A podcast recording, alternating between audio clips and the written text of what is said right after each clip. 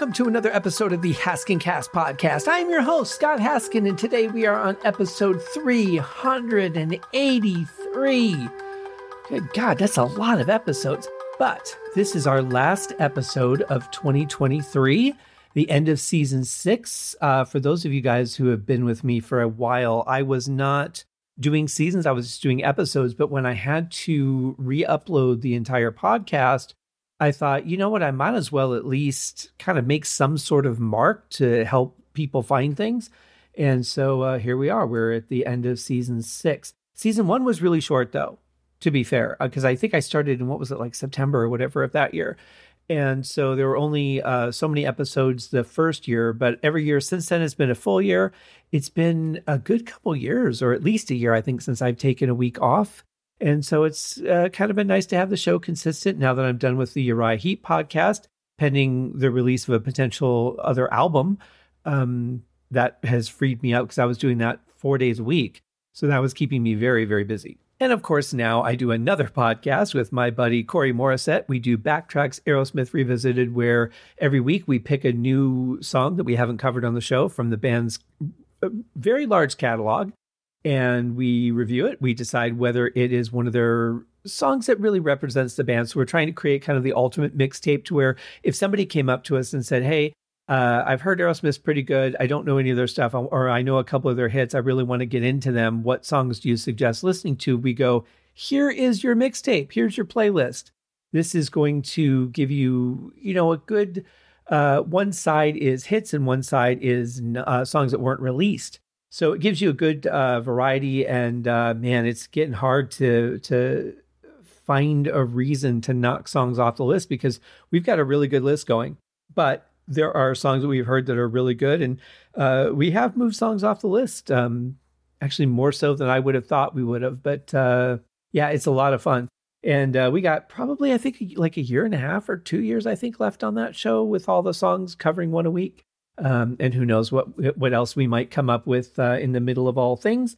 But uh, in any case, this is our last show of the year, last show before New Year's. I hope you guys are all doing great. I'm curious um, if you guys do New Year's resolutions. I kind of think they're they're weird. Um, I used to do them when I was young, but what I realized is it's kind of like quitting smoking. You can't say on January 1st, I want to quit smoking and then I'm going to be done if you're not actually ready to take that action. So picking an arbitrary date, January 1st, March 1st, whatever you're going to pick, um, is kind of an irrelevant thing to me. So my thing is just when you want to do something, do it. Don't wait for a date. Don't, you know, give yourself a reason to wait or to do more of the thing that you're saying you don't want to do. Just stop just stop it. Stop it right now. Stop it. And you'll be fine. Um, so yeah, I don't really do the New Year's resolution thing. I try to make changes when I find something I want to change or when it's, you know, when I when I notice there's something that I could improve on. Like recently, I started doing time blocking because now with the uh, freelance work I'm doing, plus the podcast, plus I started working on a new album.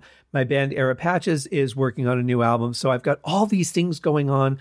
Um, I'm proofreading a couple of books uh, for friends of mine. There's just like all these things that are happening, right? So I thought I need to find some way because I wasn't getting anything done. I was like just working and sleeping, and and it was just a complete mess.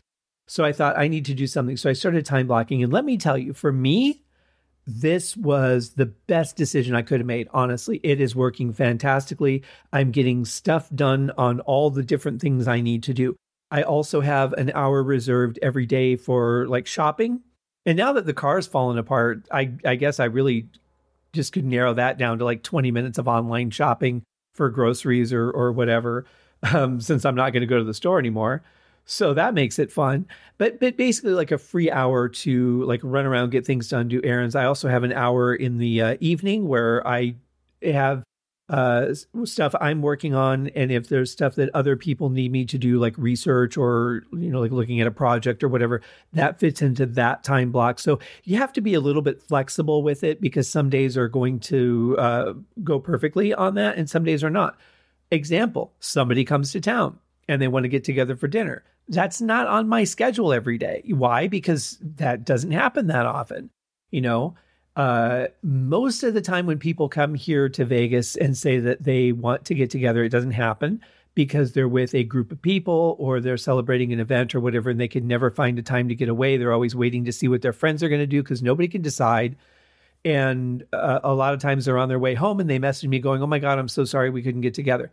I used to be like when I first moved here, and anyone who's thinking of moving to Vegas, you can't see this, but I'm being very animated right now with my hands for some reason.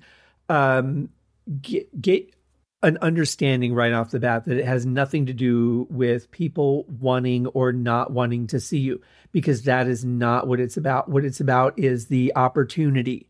Like they'll come up here going, I, I you know, I really want to get together. I want to see you. It's been too long and that's all well and good. But if if they're with a bridal party or a bachelor party or you know they're they're here to see their niece's uh, sporting event or whatever the thing is, um, 21st birthday party is like do just don't even bother.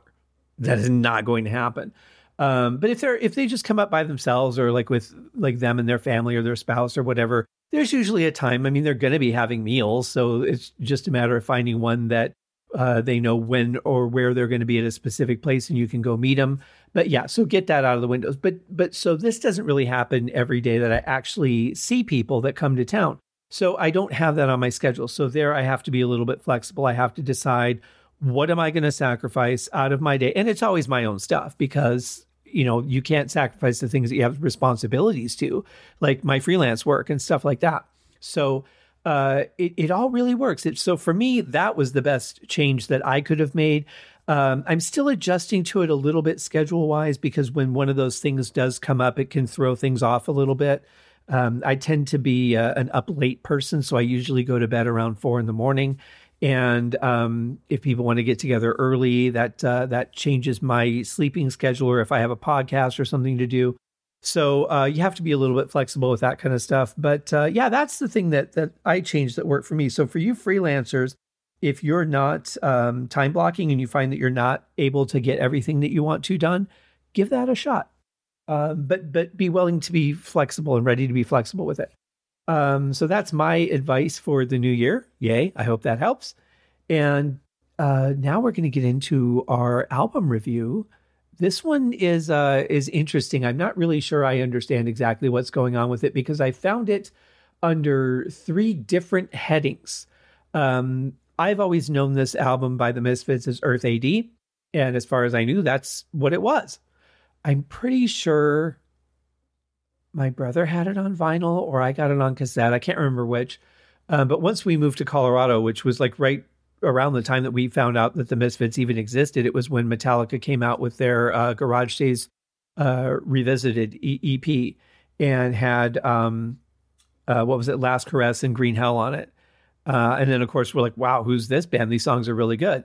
And Metallica songs sound nothing like theirs, completely different versions, but uh, really good ones and, and really like those. So we're like, well, let's check out this band. And we went up to Denver to this used record store and they had some Misfits albums. They're actually kind of hard to get even back then. And this would be like 88, 89, somewhere in there and um, they're kind of they're not hard to find now. They some of them have been reissued, but the original Plan Nine ones can get pretty expensive if you look on Discogs. I mean, I've seen them listed at like a thousand bucks. Doesn't mean they're selling for that, but original pressings.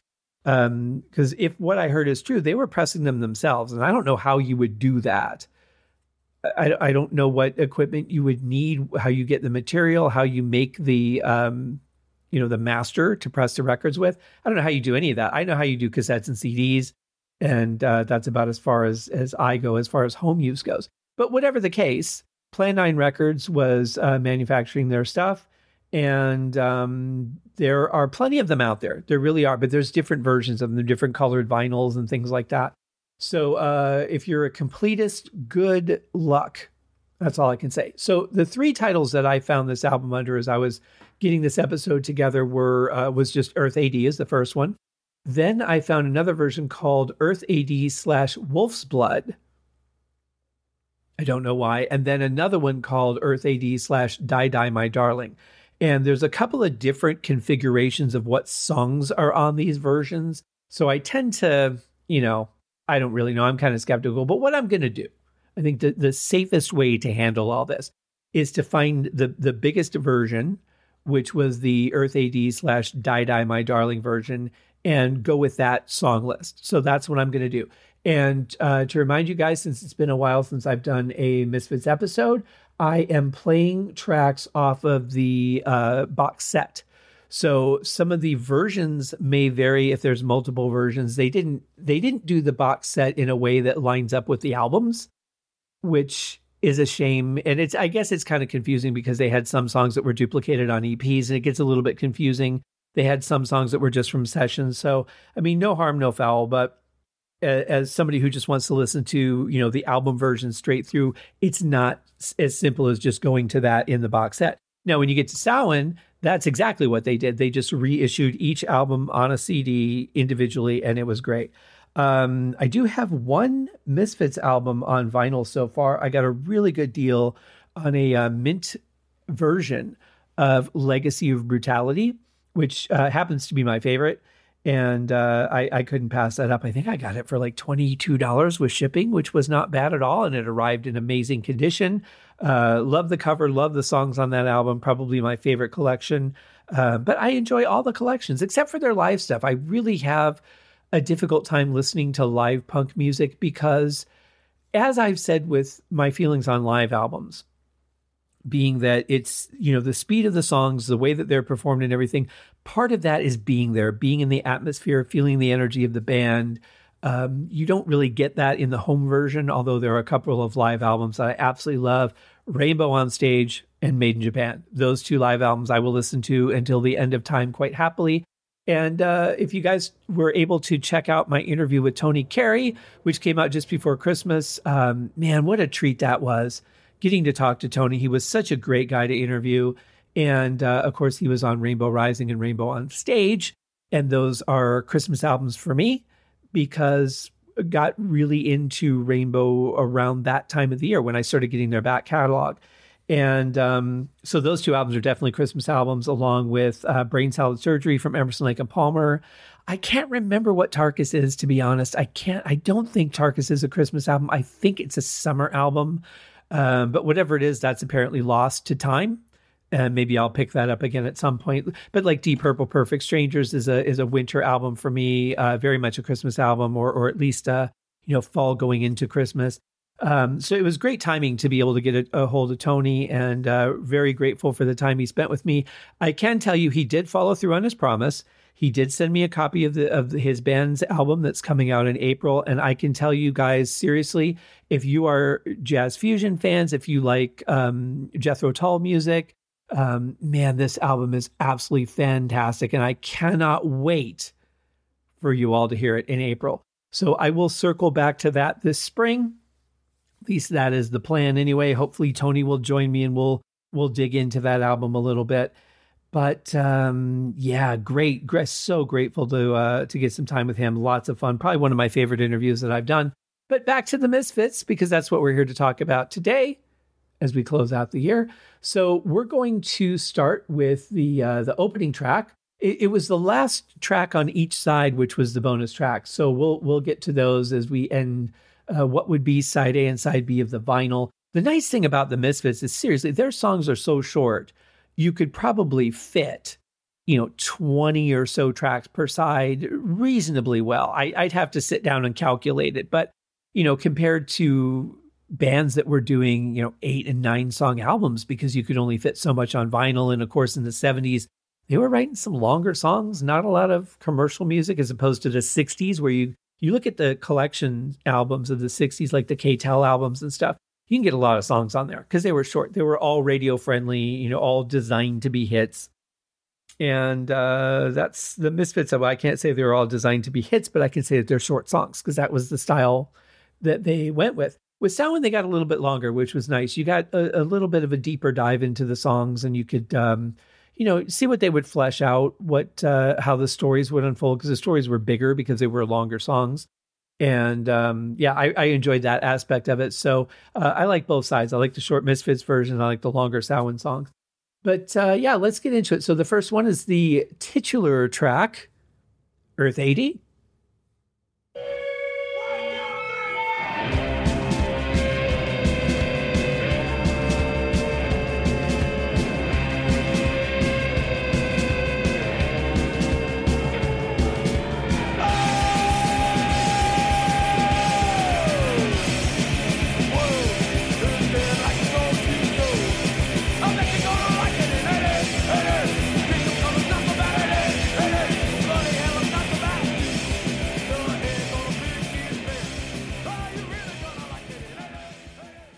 Don't know what it is, but there's just something I love so much about the way that song sounds. The blend of, you know, the lower vocals going behind Glenn's voice, the drums, the way that the crashes should be annoying, but they they just work because it's the you know style of music. Um, but it's a fun song. You basically just get the whole gist of it right there in that 30 second clip I just played. Um, but I've always enjoyed that one. That's that's one of my favorites off the Earth AD album, whichever version you want you have or you, whatever you want to call it. Um, it, it's a it's just a fun track. It's got a great groove to it. I love that drum pattern, and um, the guitars sound great. I could use a little more bass. In fact, I think they're always a little bit bass light as far as the mix goes, and you would expect with punk you would get like a nice heavy distorted bass, unless it's just blending into the guitar so well, uh, which is very possible. But for me, yeah, I could use a little bit more bass with that and a little bit louder of a kick. But you know, it's it's it's mixed raw. I mean, it does have a raw sound to it, which I really like. As I've said before, I, I kind of le- lost interest in in Glenn's music when he just got so commercial sounding. Uh, you know, it was very studio, very clean.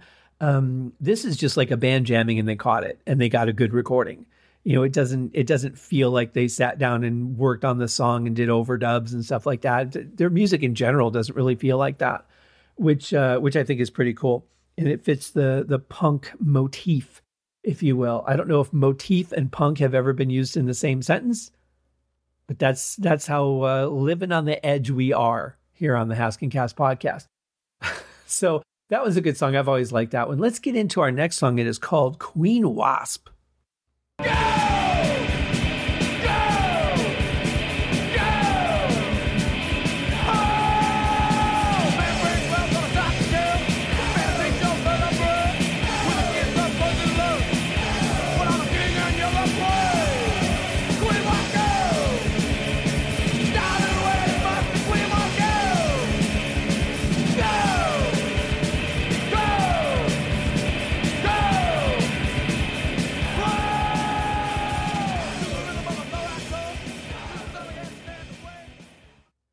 this has never been a favorite song of mine. Um, I don't hate it. It's not bad, but I think I just realized what it is that I don't like about it. I don't like the yell in the background on every one. Like, I don't mind if they're hitting the crash on every pass. That's fine. But I don't know. Those backups just don't really work for me. Um, if they just saved it to the end, I think that would be fine. But for me, yeah, I'm not a fan of that. So, um, kind of the same thing I think I don't like about Nike a Go Go, which is another one of my lesser favorites. I mean, there's not a single Misfit song I don't like as far as the the classic band goes. I have not heard the new band with their their other singer. I'm talking about the the Glenn Danzig era stuff. But um, yeah, so there's there's nothing that Glenn worked on with them that I don't like, but I would say there's some that I like lesser than others, and this would be one of those, along with Nike a Go Go. And it's it's interesting because they do share that characteristic. I also want to go back and I, I if I look at just the actual Earth AD album track list, it is all on the box set disc two. The last section of the box set is all the songs from that. So I'm actually working off of, I guess, what might be considered the expanded edition, um, the Die Die My Darling one, because it had more songs on it. So if I just go with uh, with the songs that were on the original album, then that actually is lined up very perfectly in the box set. So apologies to whoever designed that uh, with my earlier statement of the fact that they didn't do that, because in this case they did. So uh, yeah, uh, so Queen Wasp not a favorite. I have to say though, there's probably somewhere, and maybe I get this from watching the practice because that was one of my favorite shows. But I have to think that there was some woman accused of killing her husband or killing multiple husbands and they dubbed her Queen Wasp in media. That had to have happened somewhere in time, or at the very least, a parallel universe. Gonna go with that. Let's move on to our next song. It is song three, and is called Devilock.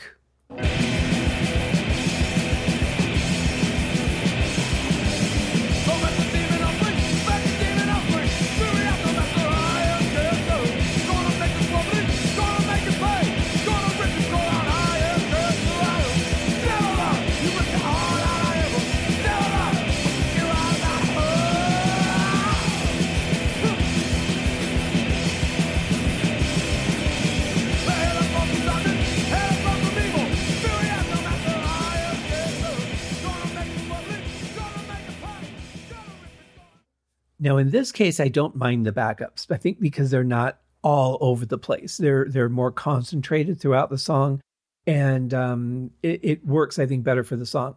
In any case, this one's a fun one. It's it's the classic, you know, Misfits beat, which I like. Um, really good pounding guitars, great gravelly vocal from Glenn. Um, it just has a good feel to it, and I like that it's not really fast, but yet they play the fast beat at the same time. Uh, really cool. I love that that the snare sounds papery on the top. It still has some bottom end to it. That is so weird to me, but however they did that, I like it. Um, very cool. Yeah, really good song. That that one I really do like. And uh, our next song is called "Death Comes Rippin'."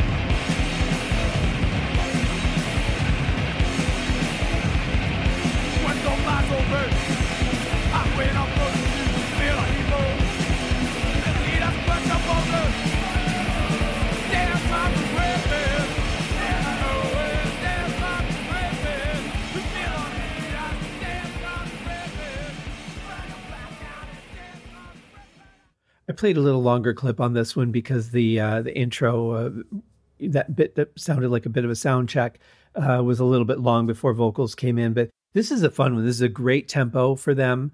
Uh, live, I can only imagine. I don't know if I've heard it or not, um, since I really don't pay attention to their live stuff very much.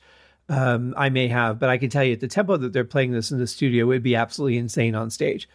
I mean, it would just the song would be over in a blip. Um, but it's got a great vocal, really good tempo, strong drum beat. I like the toms in there, um, you know, breaking up the monotony of just the the kick snare hi hat that you hear a lot from punk music. And um, it's a fun one. Yeah, it's it's it's definitely a burner track, and uh, great vocal from Glenn too on this one. I really like that. And again, backing vocals are very appropriately placed, and uh, they work for me. And I, I, the more I'm seeing this, the more I think I'm right about why I don't uh, love Queen Wasp more. Uh, but that's okay. You know, I don't have to like everything as much as everything else. It's what what it's all about. Um, so that was Death Comes Rippin'. Our next song is called Green Hell, and this is the one that uh, you know. This and Last Caress were the ones that got me interested from Metallica's versions, as I said earlier, and caused me to want to hear what the Misfits were all about because I'd never heard of them before. Here is Green Hell.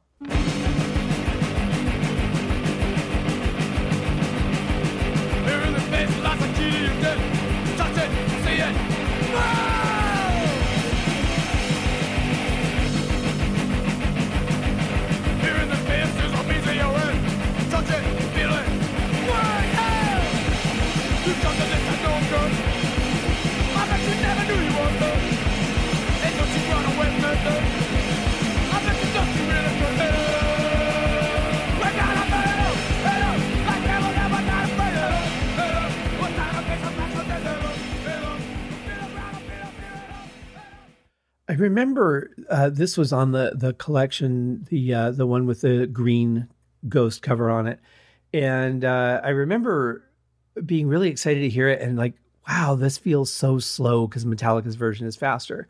And that was the version I knew. I had no idea, you know, what the Misfits even sounded like. So I really had nothing to gauge it, but realized how much faster Metallica actually played. It's really fun, a great version. If you have Garage Days, uh, you can check it out and uh, if you don't, you can you can check it out because it's everywhere. And uh, it, it, was billed as like the don't pay more than five ninety eight for this EP and nine ninety eight I think it was for the album, uh, the like the vinyl version. And and now it's like thirty dollars or twenty five dollars everywhere you go, and it still has that that thing on it because I actually wrote that onto the cover. And uh, and you're like, well, you're telling me not to pay the price that I have to pay if I want to buy it, which is kind of strange. But uh, you know that's that's what happens with age. Not everything ages well, and that uh, that joke didn't.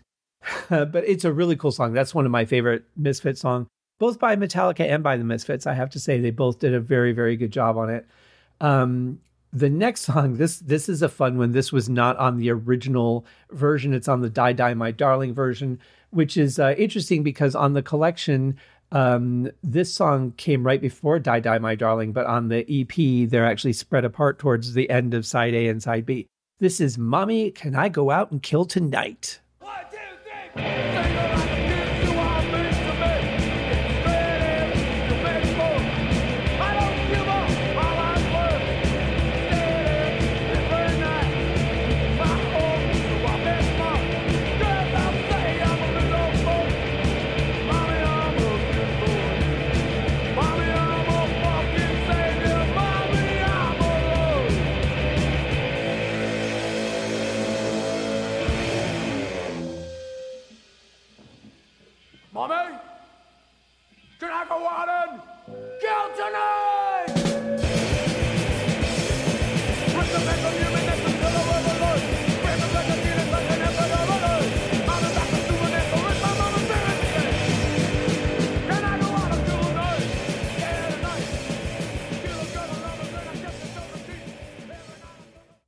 Now, I don't know this for a fact. I do, I do know that a lot of their music was inspired by older horror movies, um, you know, Vampira and stuff like that.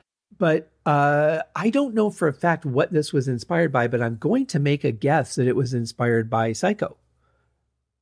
Unless there was another, uh, you know, serial killer that had mommy issues back in those days, um, and and maybe it was inspired by a real life event or whatever. I don't know. But movie wise, I would say Psycho would probably be the best bet. But it's such a fun song, isn't it? I mean, it's a great tempo, great beat. Uh, Glenn's really into it, which is great. Um, guitars sound great. It's it's just really cool. There's uh, some nice little uh, feedback at the end. It just kind of uh, like peters out a little bit. Um, what was funny is in the beginning, you know, when he's saying the the lines it, before the song really kicks in, you hear somebody saying it before he does. It's almost like they're feeding him the lines, and I'm sure that's not what it was, but it gives you that impression, or or he's hearing a voice in his head, and that's what they're simulating. Either way, very fun song. Uh, always been one of my favorites since the first time I heard it, and I remember thinking, I can't believe music like this exists. It was so different from anything I've heard. Not not really just musically, because you know once you kind of understand what the band is about musically, you can follow you know through most of the songs but like lyrically the story was just so wild and i just remember being completely blown away by it. But it's a fun song to listen to from a musical standpoint uh, great vocals really energetic. Like i said glenn's really into it. Uh, you almost feel like it's he's really doing that you know? It's like a hopefully not a method singer. I don't think that really exists but uh, in any case great song. So now we're going to go back to the actual um, album and our next song is the uh, the second title track, Wolf's Blood.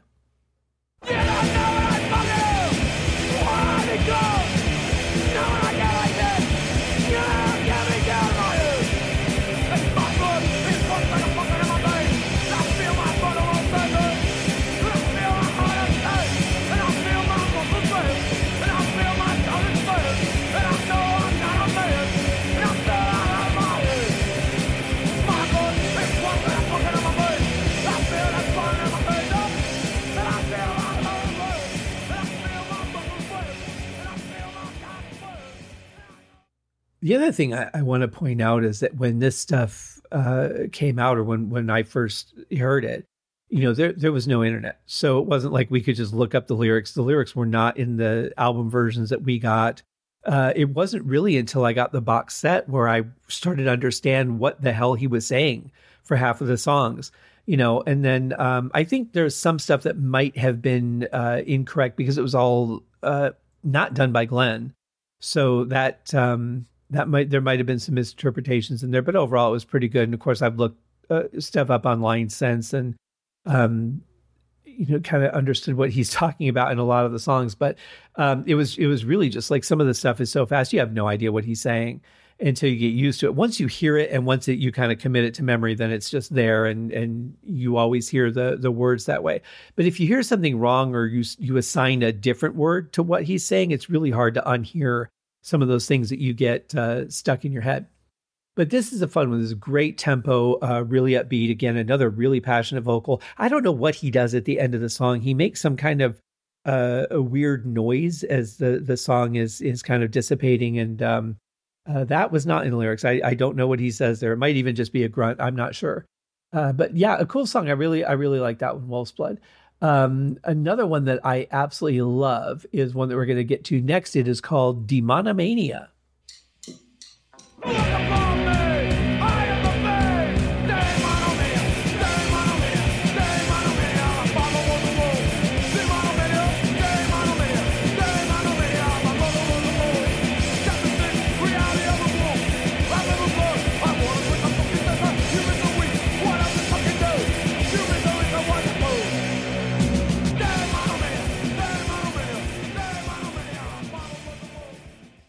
So the challenge with this song is it's only 45 seconds long. So, you know, another uh, incredibly short one live, I think it's probably would be 12 if they even did it. Um, they could just go right into four other songs and still be under three minutes. It's uh, it's a cool song though. It's it's just like it just explodes, and it, that's one thing I wanted to say. I think was Queen's Wasp was, or uh, Queen Wasp was one that just kind of started in right away, and I think that was something else I didn't really like about the song is it didn't have any kind of warm up or intro or anything. It was just like boom, you're in the song. And um, for that one, it didn't really feel like it worked for me. But for this one, it's um, I, I like it. I, I, think it's okay. And uh, I just wish it were a little longer because it's got great energy to it. Um, I, I, really like the the vocals. Um, the demonomania is so rhythmic and, and hypnotic a little bit when he says it. So it's a pretty cool song. And uh, it's just, you know, like so many of theirs, I feel like I've said this, it's just over so fast. Um, but our next song is not over too fast, and it's another one of my favorites. This is called Blood Feast.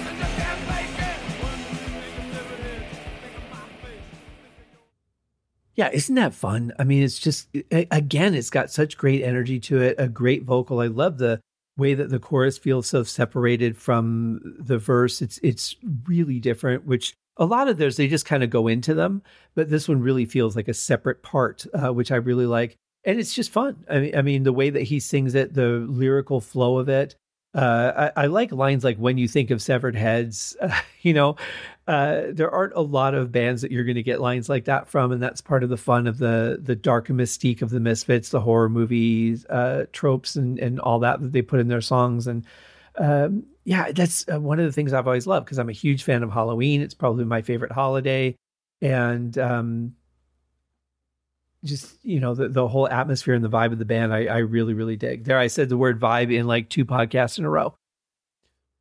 Well no because i guess uh, the last podcast that would have played would have been the um the annual christmas album show. And um you know i might not do that next year. I, I was thinking about this earlier. I know side note but i was thinking about this earlier and maybe uh, maybe this is the year to remaster that album put the bonus track on the actual album and do a deluxe edition. Um I don't know. We'll see. I wouldn't I wouldn't even mind writing another song for that album if I could find one I wanted to do cuz that was such a fun project and and there's something about that album for me the tonality of it just really feels like I nailed something special and I'm not saying that to pat myself on the back cuz I might be the only one that feels that way but there's something like when I listen to certain songs um Jesu Joy Man's Desiring is one of them um, there is a it just immediately those sounds that mix just takes me right back to my childhood. So i i think for myself at least i captured the essence of something that if i could explain to people what christmas felt like for me and i'm i'm imagine myself sitting on the floor in my bedroom you know, doing stretches and stuff, waiting for my dad to get home so we can go to my grandparents' house for Christmas Eve. And I think about, I was probably playing the album Deep Purple and listening to uh, like Chasing Shadows and Bird Has Flown, and all those songs. And uh, just had nothing but red Christmas lights on that were in my room around the, the back uh, wall of, of where the bed was. And I was on the opposite side facing that and that that moment what i'm visualizing there is captured in the tones of that album. And i i mean i i think it has a christmas feel to it but it, it specifically just brings me right back to that moment. And and so i don't know if i want to I, I don't want to remix it. I think i, I just might want to remaster it. Um some of the songs are a little quiet maybe and, and just give it you know a little bit a bigger boosted volume but I don't really want to change much. Uh, I'll say that. I'll uh, you know maybe add the bonus track and and I, like I said, if I could find one, maybe I'll do another track for it and you know really bring out something deluxe because there was nothing left off. Uh, well, the only thing that was left off was I started working on um, a version of Dance of the Sugar Plum Fairy that I was going to put on there, and and I just could not get it to work with that slower pace.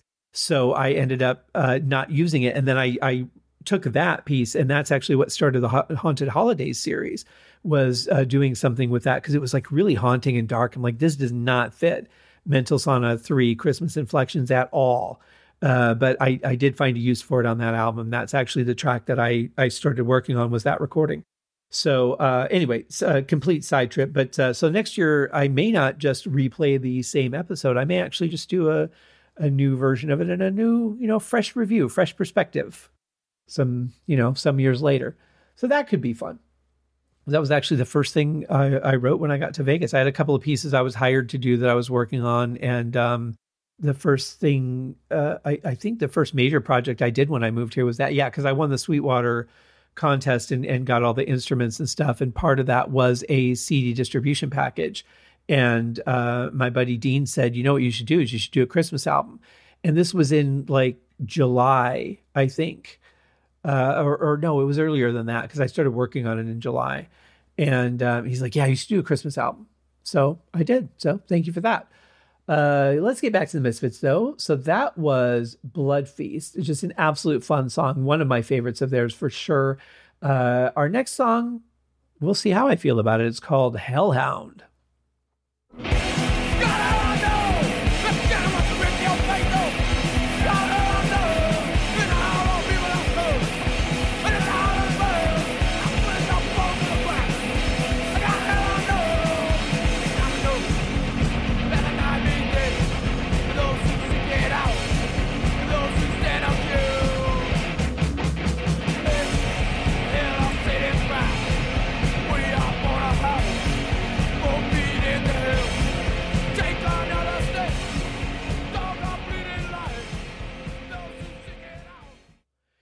don't know what it is about this song uh, either, but for some reason, this is not one of my favorites. I, I don't know exactly what it is. I've just, you know, never really been that keen on it for some reason. Um, there's nothing wrong with it per se. It's just doesn't um, just doesn't do it for me for some reason. I've I've never really been able to define it. Uh, but if you like it, nothing wrong with that at all. So we're just going to move along to another one of my probably my absolute favorite misfit song, if you will. This one is called Die Die My Darling. And again, this would be uh, after the album proper. So, so Hellhound would have been the last track on the uh, original edition of the album, and then on this particular version, they added "Die Die My Darling" for some reason.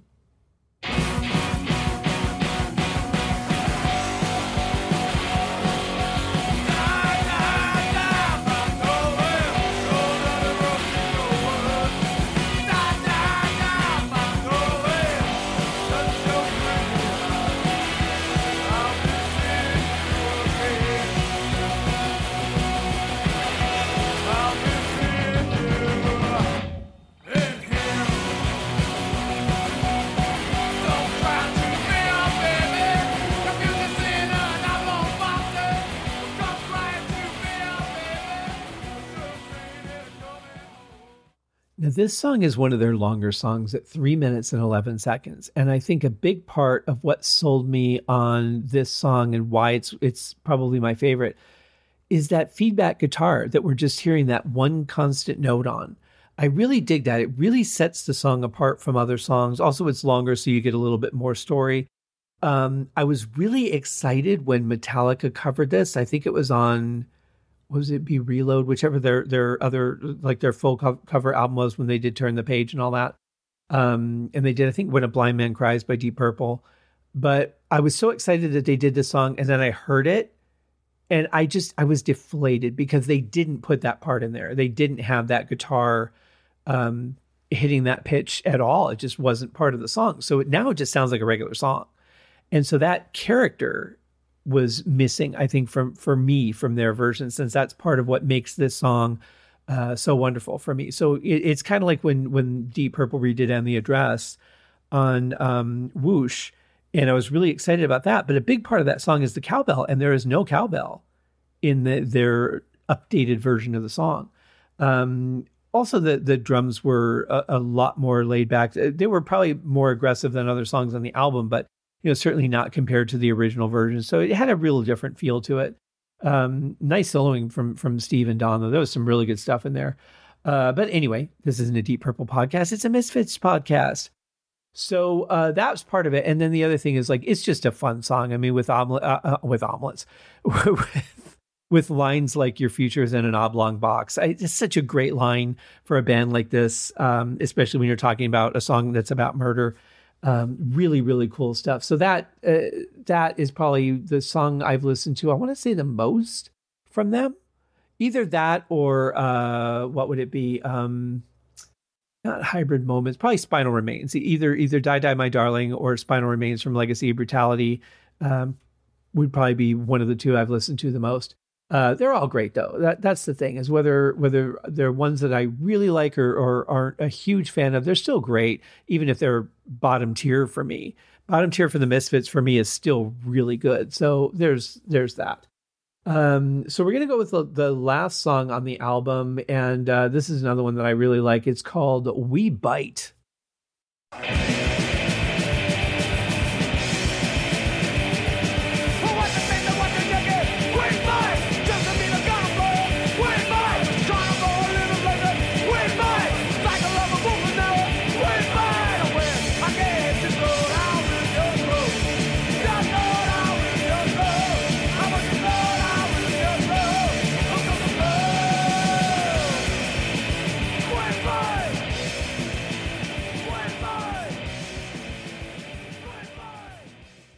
At one minute and 15 seconds, you still get enough to sink your teeth into. Okay, that was really a bad joke, but good song. This is another one. I'm like, I would love to hear a two and a half, three minute version of this, see what else they could do with it. Maybe throw in a solo somewhere. There's not a lot of guitar solos on their stuff. Um, they, they're just in and out so fast with the songs. So, uh, good song would would uh, I don't know if I, I, think they did this one on Evilive too. I, I, can't remember off the top of my head, but in any case, great song. Uh, that's one where I love the the choral vocal, like everybody singing together for the words "We Bite." That's pretty nice. It, it just gives a little bit more definition to the song, and they're not just yelling "yeah" in the background. But yeah, fun song. Wish it was longer. Um, so that's it, guys, for the year. Uh, hope that you have a wonderful and safe new year for myself I am actually recording this on Christmas night. I realized I didn't have a show ready for this week. I had done a couple in advance and then I had the interviews that I squeezed in there. So I hadn't, and, and then I had, you know, the, the Christmas episode. So I, I was looking, I was like, wow, i am so far ahead on podcast. Didn't realize I actually wasn't because they all aired on odd dates, the Saturday interviews and stuff like that. So um, really cool. But I've got some cool guests and co hosts lined up for next year hopefully uh, more of these things will come together. A lot of times I just never hear back from people or uh, they block me because I said, Hey, I'd love to help you promote your thing. How dare I? And uh, that's the end of that friendship. But uh, I've got, you know, some good co hosts coming up. Corey's going to be on uh, very soon from Backtracks Aerosmith Revisited and uh, he and I are going to cover an album that he asked to do. Now, if you guys remember, the last time this did not go well because he wanted to review an album by the band Thunder. I had never heard of them.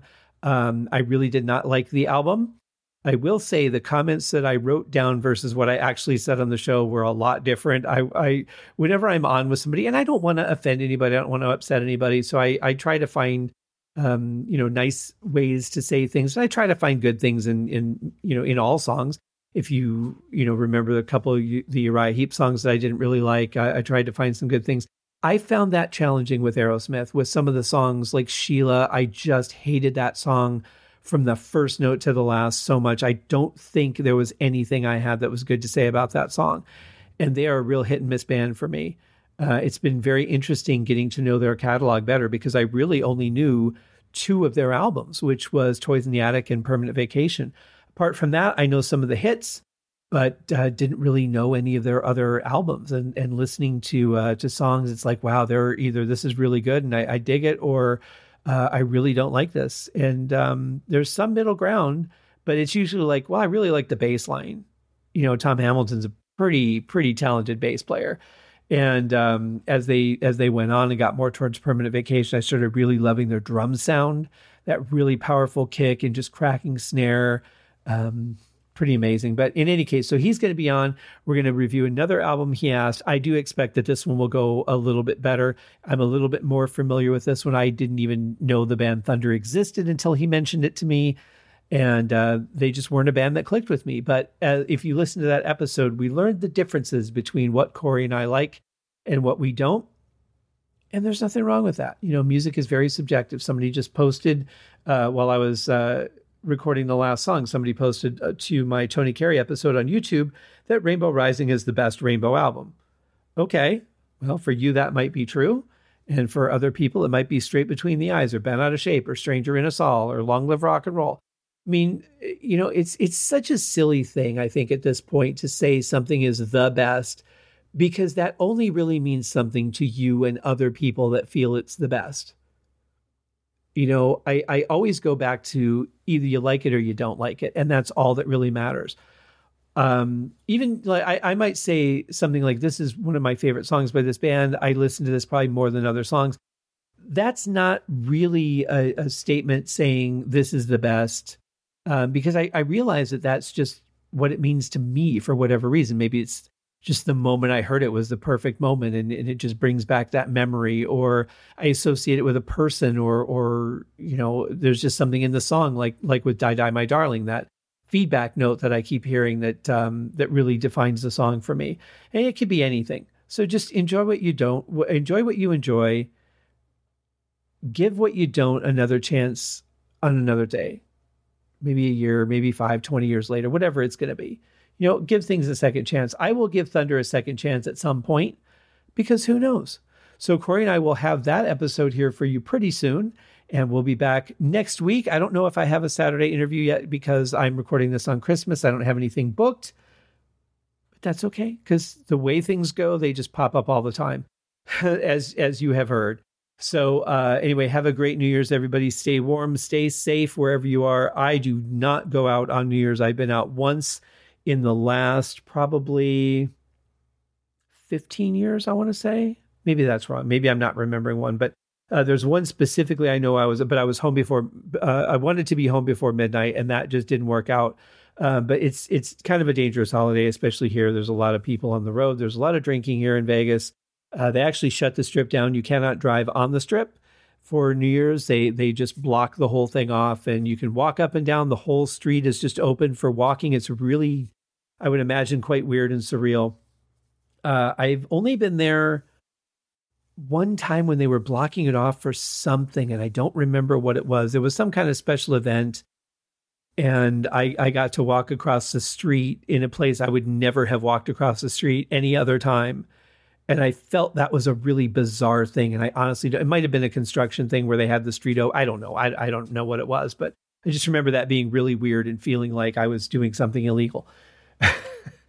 That's just me being me. But uh, in any case, guys, have a great new year. We will see you for season seven coming in early January. Have a great one, guys. Cheers.